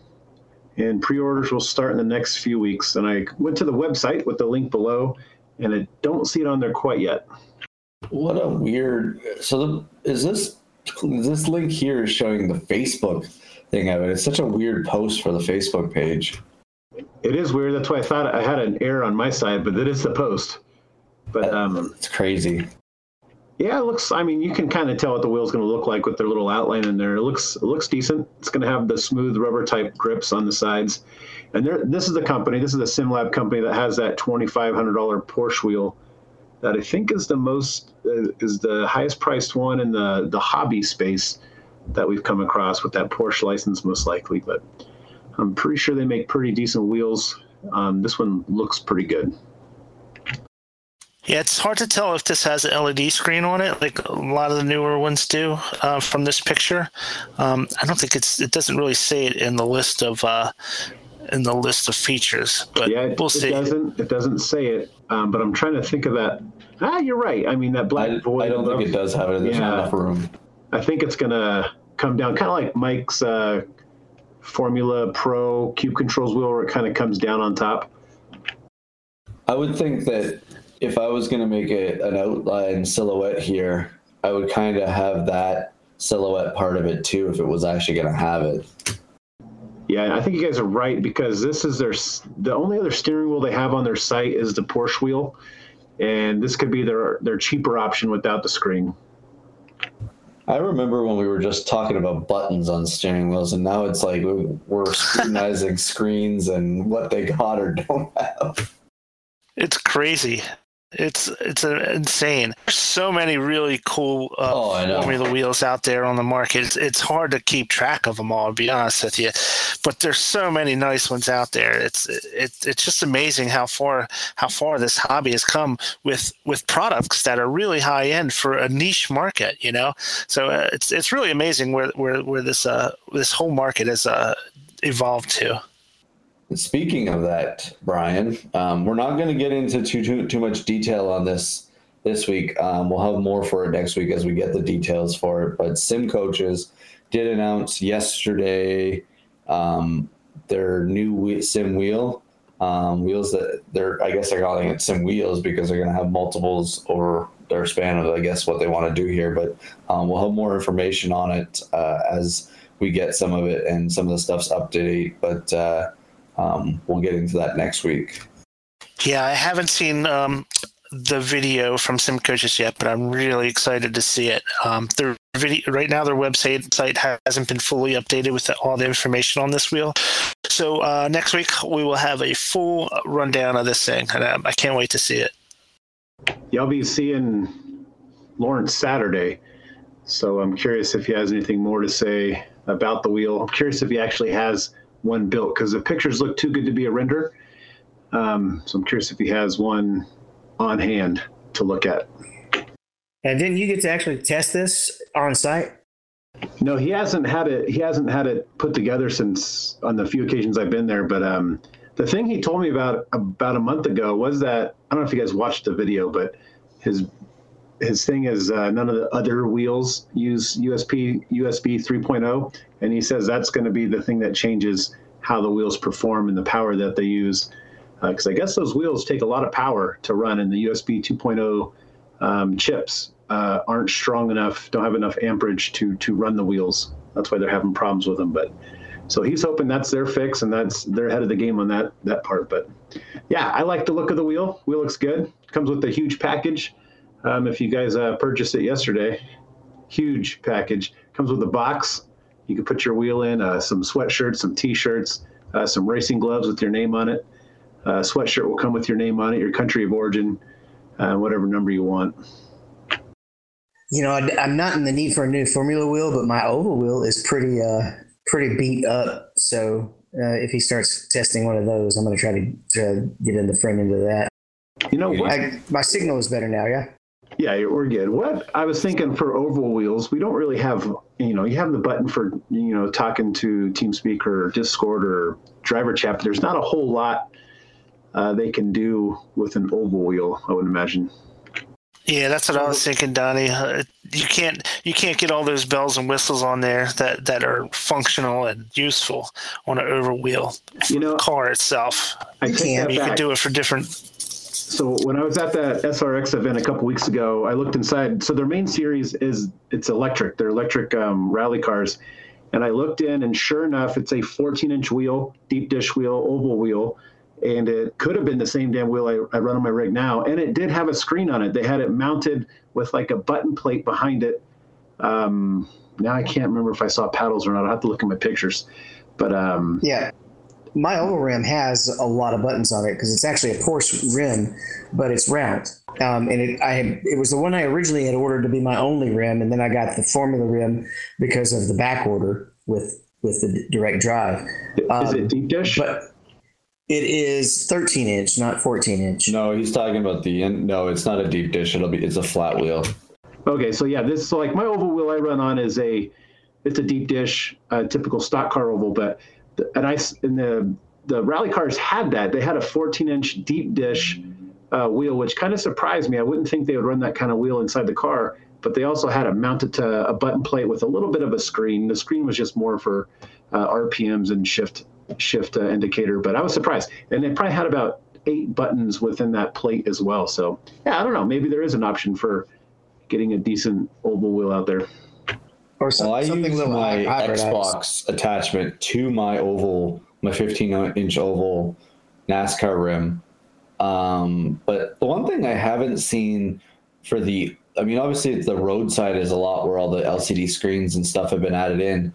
Um, I'm really surprised they haven't come up with a dash mount um, that kind of resembles the stock cars dashes nowadays to to attach to some of these wheelbases um, for racing. I mean, it's kind of just a an additional thing. I mean, a lot of people use like uh, third party things like a- an iPad and stuff like that to create kind of dash like that. But uh, I find that the oval side obviously doesn't need a lot of LCD screens and stuff like that because that's not what they do.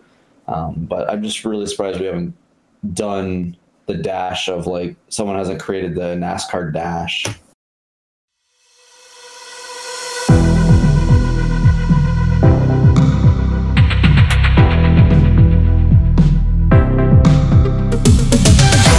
All right, let's go ahead and jump to results, and we're gonna kind of kind of try to jump through the regular results so we can kind of talk about year in review pretty quickly. So we'll start with the Winter Ice Series racing, um, and it looks. I think it's mostly Mike is the only one running it.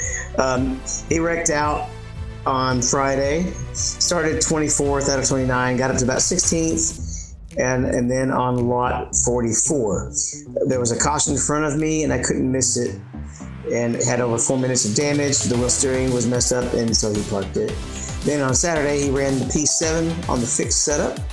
He ran 20th around the beginning moved up um, to around 10th for most of the race getting up as high as second. Finally got involved in the big wreck with about 60 to go five minutes of damage and then just brought it home from there. P7 with that much damage is not bad. And then on the fourth or on the Sunday fix, he got P4. First, he ran in too hard, ran off the tires, then faded really hard, um, and fell all the way back to dead last. He hung in there, got the lucky dog, and on a caution, trying to be more careful on the tires going forward, he steadily worked his way toward forwards and ran the top five near the end. Was able to hold on to positions.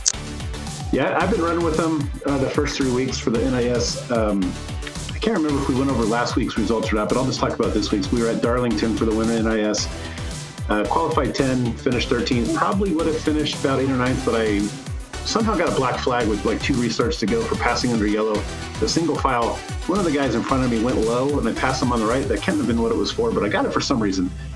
But yeah, Mike was having issues in that race. He was over over driving the car. He spun out a few times, but uh, I don't know if you guys have ran this series in a while, but there's an issue with the pacing, and I noticed it um, at Daytona, actually at Bristol. There's there's an issue with the pacing and keeping up with the pace car, and if you're not balls to the wall and the pace laps catching up, it's it creates a problem. You can't even pit to get tires on some occasions, or just go a lap down. Uh, so I don't know what the issue is with that. Some guys are just lagging behind. They're not they're not hustling and trying to get up to the pace car. But other than that, Well, the pit stop takes longer in the car. Heck yeah, it's 20 22 seconds. second stop. Yeah. Yep. Yeah. But uh, other than that, it's been it's been great so far. The the car's fun. Uh, Darlington was basically survival for the most part. Yeah, he says he wrecked out on the Wednesday Open, and uh, on Thursday fixed he got a P15. Now, I didn't get to put it in on the document, but I did pick up a win at Sebring in the uh, 919 this week in a, in a couple of second places.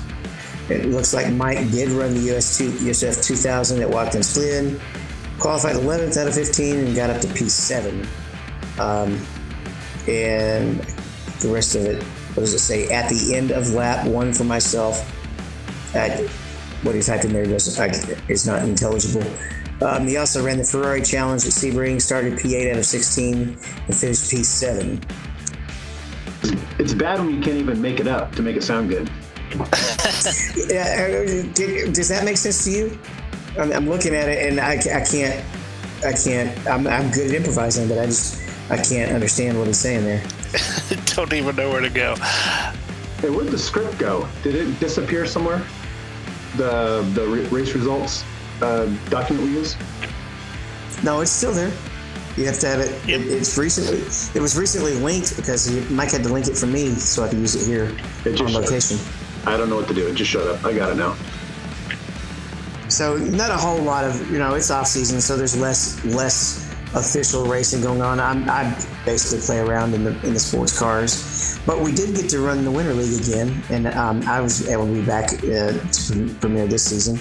Um, and it was an interesting race, tough setup. Uh, we'll start with Mike's results. Donnie, go ahead and read his off.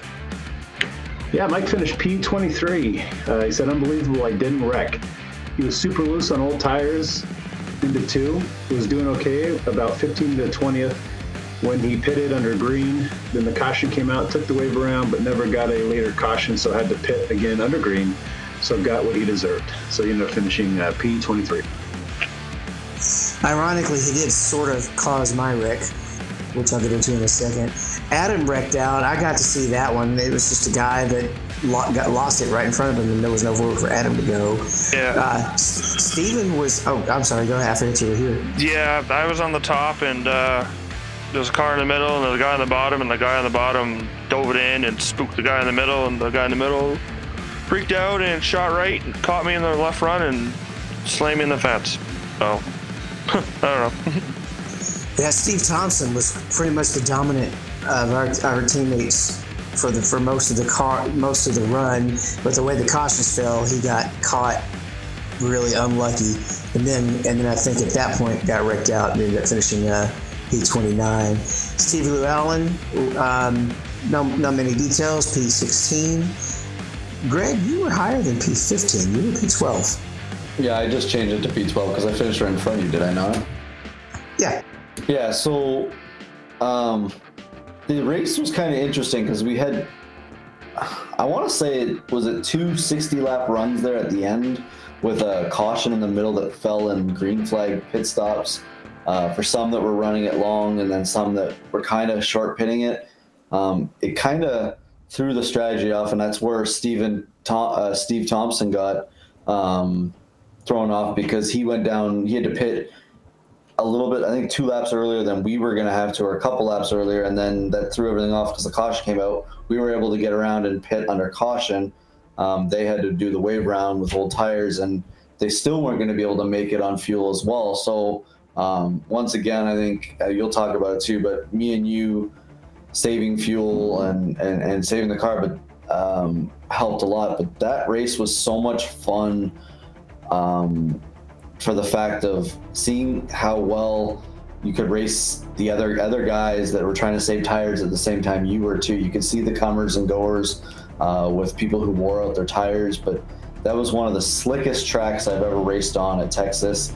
Um, I don't like Texas. I hate Texas, uh, especially in the new configuration, and that race was really enjoyable for me. Yeah, see what happened is the caution that, that I was involved in actually put us like right on the edge of a window. And I, in fact, since I had already lost all the track position, even though my car wasn't damaged, um, I went ahead and topped off. So I was going to be able to make it in one stop. But with what happened is there was a lot of guys who simply had to take two stops. So we were in the middle of the green flag stops. I still had about six or seven laps left before I had to pit when the caution came out. And at first, first I was pretty upset because I thought it wasn't going to work out very well for me. Um, so it was almost a catastrophe because right as um, a car was getting a good run on me, Mike was right in front of me, and I was just going to tag tag, tag behind him and was pretty sure the guy the guy was on the inside was going to have a clean run. But Mike got loose, and I had to duck under him to avoid him. And the other guy couldn't see that see that Mike got loose, and it, as a result came up and turned came up into the to the normal inside line and turned me. No damage. No, it was it was no fault. It was you know he had no chance to react.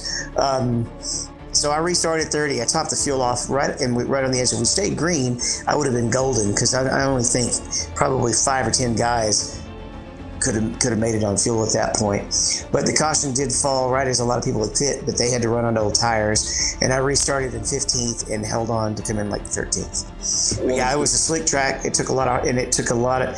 You had to really drive the car with the throttle.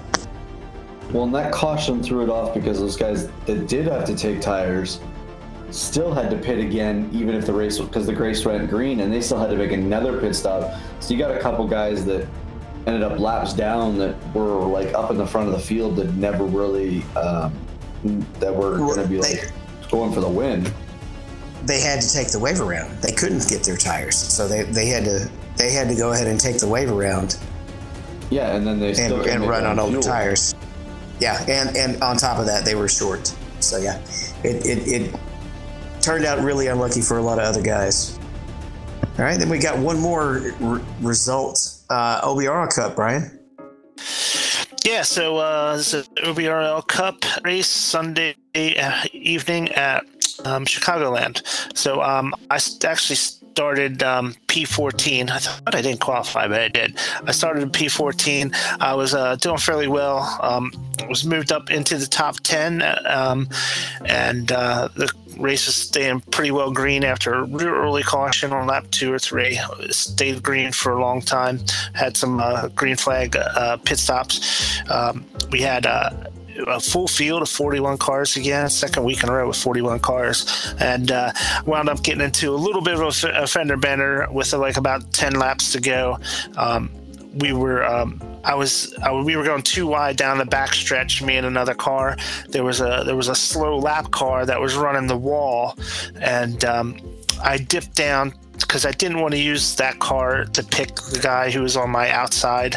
I didn't want to use him as a, that car as a pick. So I, I, moved down to give him a lane to go around the lap car, and he wound up making contact anyway and uh, hit me in the side. I wound up having like 13 seconds of uh, required repairs. I got the meatball, so I got uh, 13 seconds of required and got that fixed, and as much of the optional damage as I could to stay on the lead lap and got back out there, and uh, still uh, there wasn't a whole lot of cars on the lead lap at that point, so I still wound up managing to work my way up to 12th on the restart.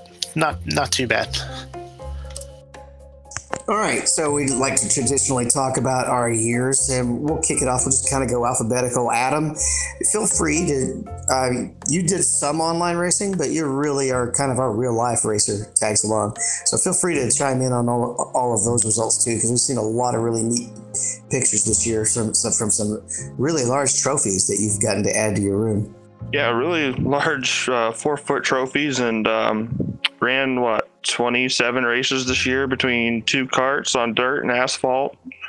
Uh, got an opportunity to run at Oxford in a front wheel drive car. Um, ended up winning one on asphalt, and um, really I had a chance for a championship, and it kind of just kind of fell apart after I won that race. Um, then once the asphalt season was done, I said, let's go run the last dirt race, and we went out and won that, which was surprising because I raced for a year on dirt and was not very good. And then uh, two weeks ago, I met Fred, Freddie Kraft, and he was f- feeding me fireball shots, so that was neat. And um, I think I came away this year with like 10 or 12 trophies, and in three point series, I got third, third, and fourth. And the one I was close enough to win a championship in actually fell back to fourth in, which is the series I did the worst in. And um, my buddy ended up barrel rolling down the backstretch and beating me in points, and I haven't heard the end of it yet. Yeah. And um, about on the online side? online, this has probably been my worst year. I went, I went from 2018 winning 140 races a year to I won a total of eight this whole year. Um, but I'm going indoor racing in two months in January, so that'll be neat. I think Ryan Preece will be there and a few other people, so hopefully I don't look like a fool. Mike work? Well, yep. Yeah, it's working. You're definitely going to have to let uh, Freddie know we exist, even though TJ is really the guy who does more sim racing over on that show. More, Yeah, than, more than Freddie does. I've gotten to race with TJ on track a few times. Oh, I also ran into um, challenges. who is it? Who's who's the brother? Uh, who's on Dirt Dirty Mo? Bob Dillner or Matt? Matt is on. Yeah, I ran, Matt I Downer ran, used I ran be the into producer. I ran into Matt in the same Applebee's the same night as Freddie. That was cool. But um, hopefully, yeah, we can win some more races on here next year because I've got, I think I kind of hit my peak on here. All right, Brian, well, what else did you do this year? Uh, so as far as um, I'll, I'll go over my uh, equipment first. I really didn't do a whole lot of upgrades this year. Um, the only new product I bought was um, an iFlag and uh, installed that. It works really cool. Um, I got that on uh, Etsy store. Um, I got a new computer though, so I, maybe that's why I didn't buy anything else because that, that sent me back quite a few. Um, so I got the computer upgrade, got that, and then I uh, wound up installing a, uh monitor in front of my uh, racing wheel because I didn't. My my um, monitor that I used was actually on a wall that was probably about eight feet away from where I sat. You know, which was fine for setting up races and stuff like that. But you know, it was uh, it could be a little annoying. And if I had an issue with my headset, I couldn't switch to a monitor because it was impossible to race uh, that far away from it. So I wound up uh, custom making custom making a, um, a bracket out of um, some angle iron attached to my 8020. So now I have a you know it's a 42 inch screen that sits right in front of me, right past my uh, wheel. So if I needed to switch, take get out of my uh, headset and uh, race with that, I could do that. So um, and I just used a TV monitor. I didn't really. I had one laying around that um, the kids stopped using, so I didn't wind up buying an expensive monitor or anything like that. You know, I know it's not the best thing for image clarity and refresh rates to use a TV, but that's not really why I use it. I just use it to set up to set up the things for my VR. So um, that worked out really well. So as far as uh, hardware, that's all I did this year. Um, you know, I did uh, did have some a lot more I did miss a lot more racing this year, mostly just because uh, a new job that I had that that uh, took a little while to get accustomed to and, and get my time set, settled so I could uh, really uh, work on um, getting settled in. But I think I'm in a good place now with my job, so I can uh, I can get back into the into the rig a little bit more, and I have been doing that. And uh, look forward to next season. Looking forward to Daytona 24, which is always a blast. And uh, and don't forget everybody out there that um, December 1st is when the iRacing um, Black Friday discount ends. So you still got like another week to get that discount if you haven't gotten it yet. All right, new team member Donnie. It's been an exciting year for you as coming on as an addition to the uh, team. Uh, how about your year with, probably before you came on and after? Yeah, so this year would have been uh, my second full time year on the service, uh, being a COVID baby and all. Uh, my plan was to run all uh, the Xfinity Series, moving to Cup next year. I did run a portion of the IndyCar uh, iRacing Series, which are their half length or full length races. I can't recall, but they follow the real schedule. Um, that's all I was doing up until June. I answered the call you guys put out. Uh, I think Mike did in one of the podcasts, um, and then after that, it was on the show. There was no like downtime at all from the time you put the post out to the time I I responded. Next week, I was on the show, so I think that was June or July. I can't remember. You weren't desperate at all. So, Not at all.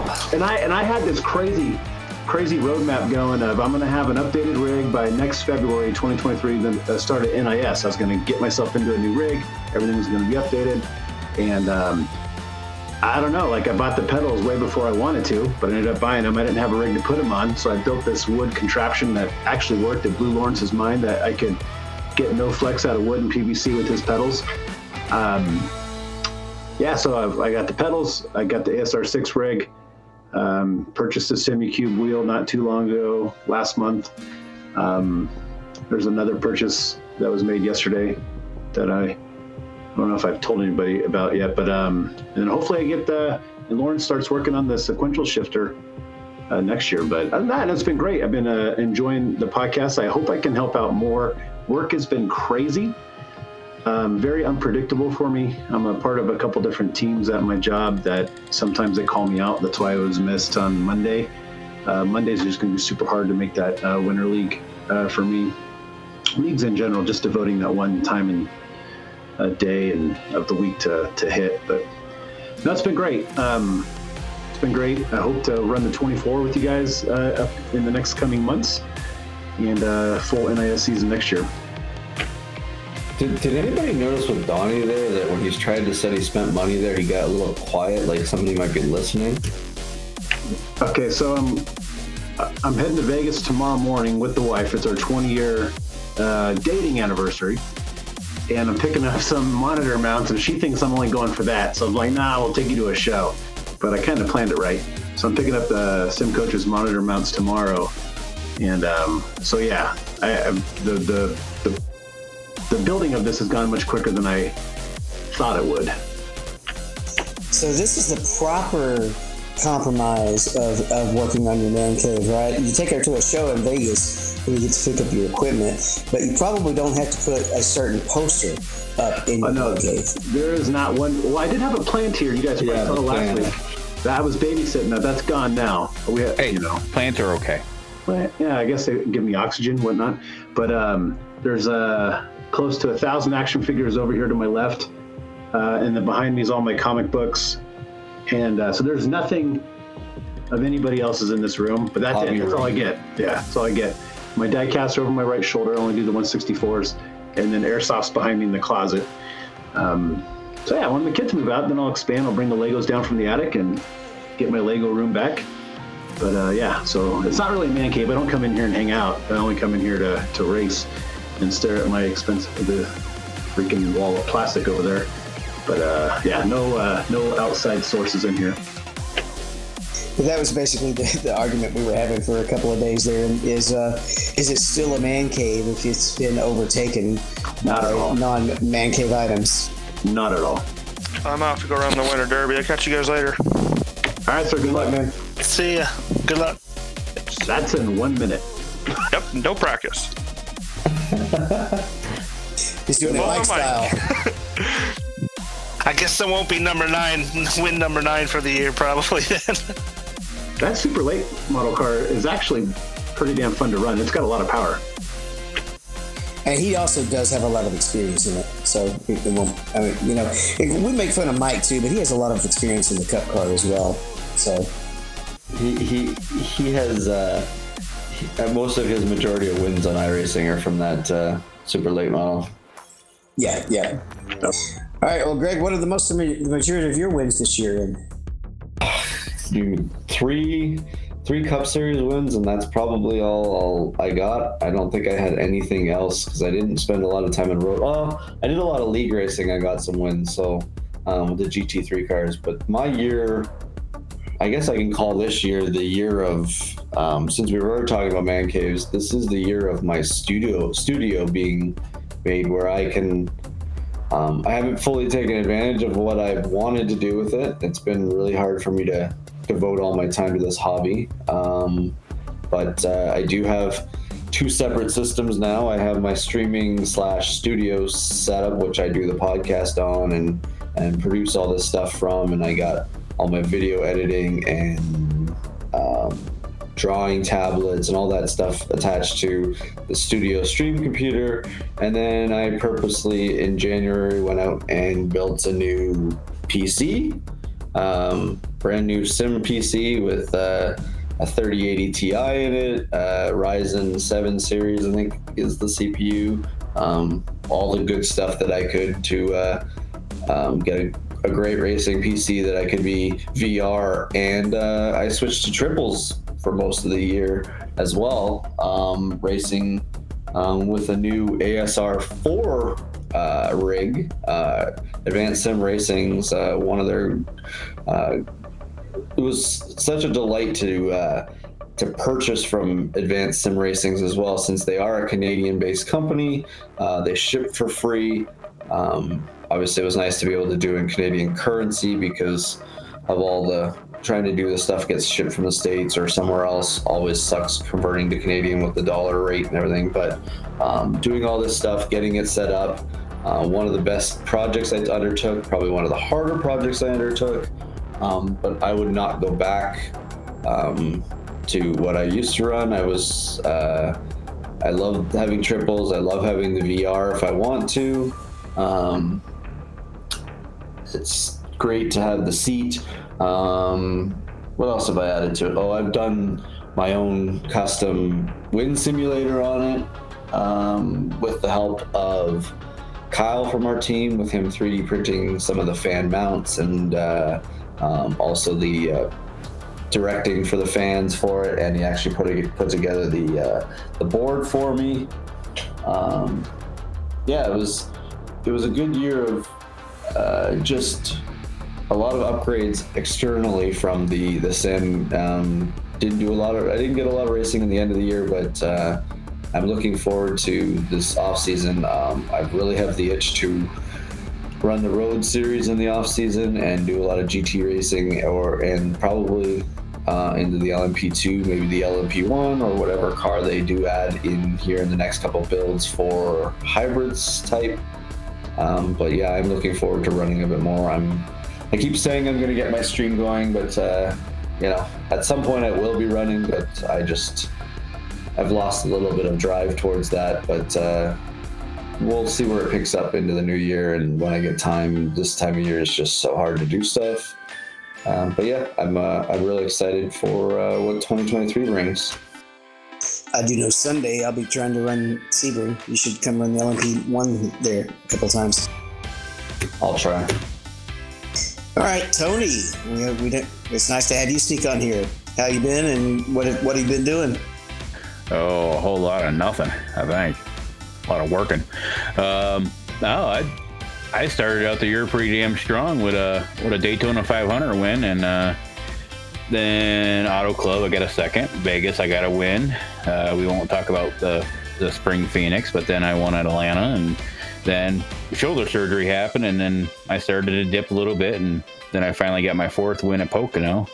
Um, looking at the stats here, I have 21 top top fives, uh, 11 podiums, and seven poles. Um, I think that's pretty much a banner year for me.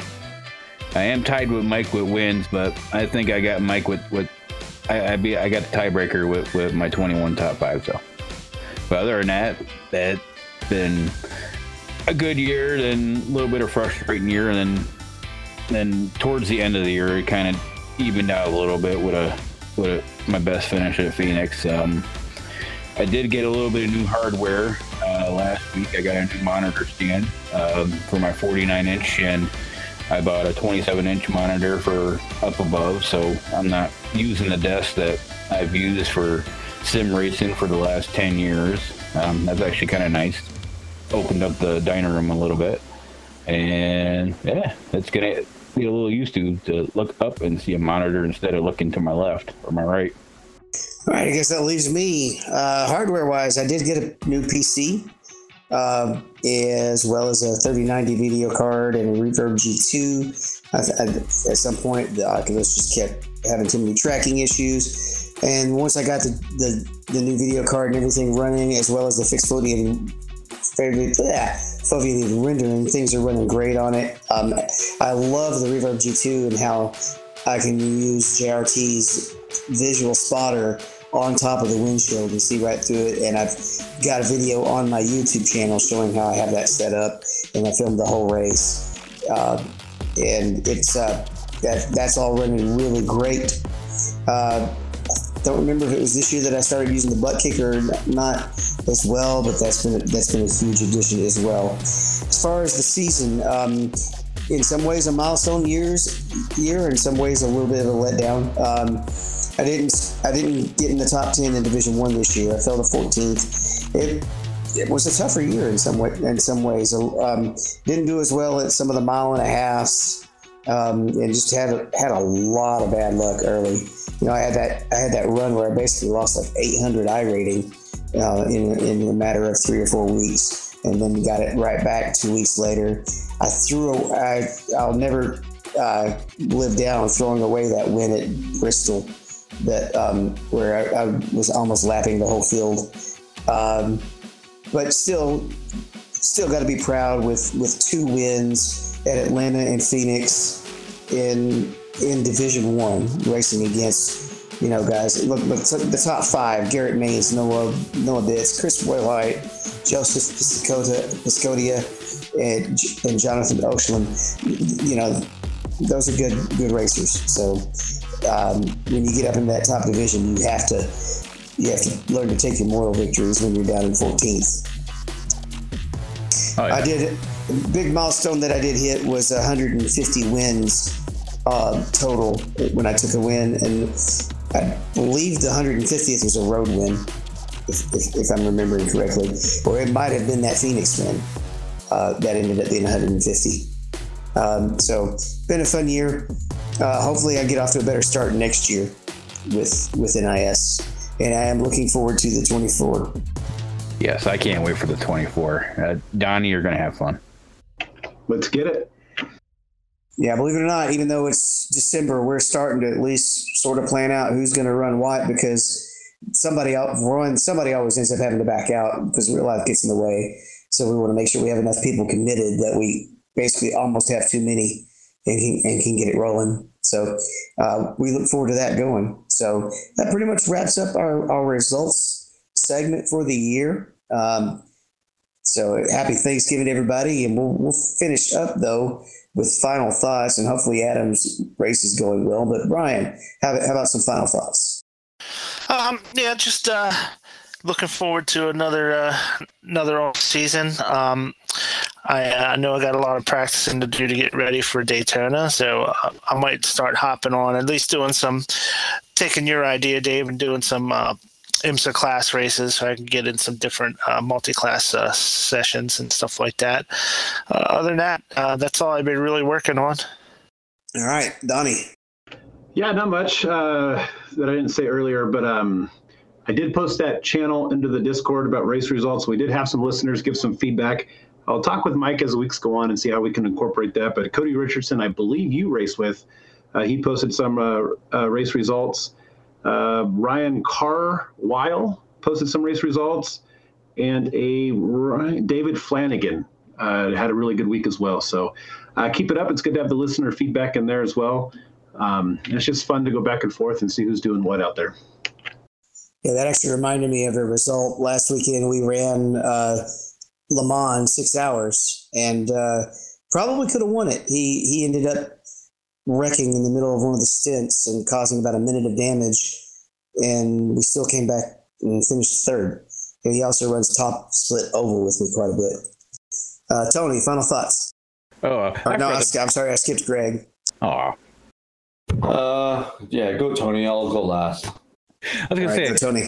Let's see, I forgot a result. I did a carb cup a couple of days ago and I got wrecked out. Uh, it was a Charlotte. You know how you start sideways? Yeah, I got wrecked there. That's my result. But uh, yeah, th- I can't wait for um, NIS starting uh, next year. Um, hopefully, we get to restart zones. Maybe we'll get a choose cone. That'd be awesome. Well, maybe be hectic, but uh, yeah, I can't wait. 24 is going to be awesome. Um, Brian, you got to get Tyler hyped up that was the MVP last year. Yeah, he. I know he wants to do it again. I think he ran more than any of any of us on the on the the the fun team. All right, well, go ahead, Brian. I think you got one more. No, no, I was just gonna say, uh, Tony. I was just gonna say Tony was right. Uh, uh, Tyler really put in a lot of work that that weekend. And we don't hear Tyler much on the show, or I don't know how much he's getting to race, but he is definitely active on on giving us a better social media presence. So definitely shout out to him for that. Gregory Hecktus, final thoughts. Uh, here's a lesson to everybody: don't uh, go back a year and look at uh, what your iRating was if you've had a bad season, because uh, I'm I just depressed myself by uh, looking at uh, the beginning of 2022, and I had uh, only hundred iRating more at 20 than I do right now, which really really depresses me. Which tells me I either am this type of driver and this is what I'm going to stay at, or I just had a bad year. So, but anyways, I look forward to uh, what's that this next year and uh, um, what what all we can do with uh, this podcast with all our listeners and uh, and what more there's to come. And so, with my final thoughts, um, I've been meaning to say this for a while, but the, the highlight of the year really has been the addition of Steve and Donnie to the show. I think they've really uh, they, they come prepared. They know the stuff. They they've added so much depth and professionalism to the show that I think it's just been a great addition.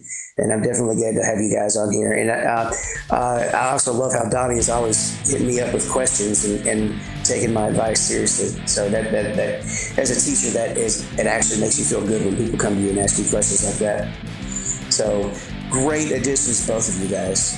And um, it's just a salute again to the Podfather for keeping this show going.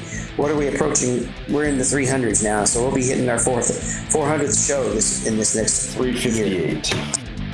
Yeah. So uh, here's to another year and to many more. Let's say 400 will probably the show I'll be back on. We have to come. We'll have to have to definitely come up with some kind of big extravaganza. So, and with that, we'll see you on the track. Bye, everybody.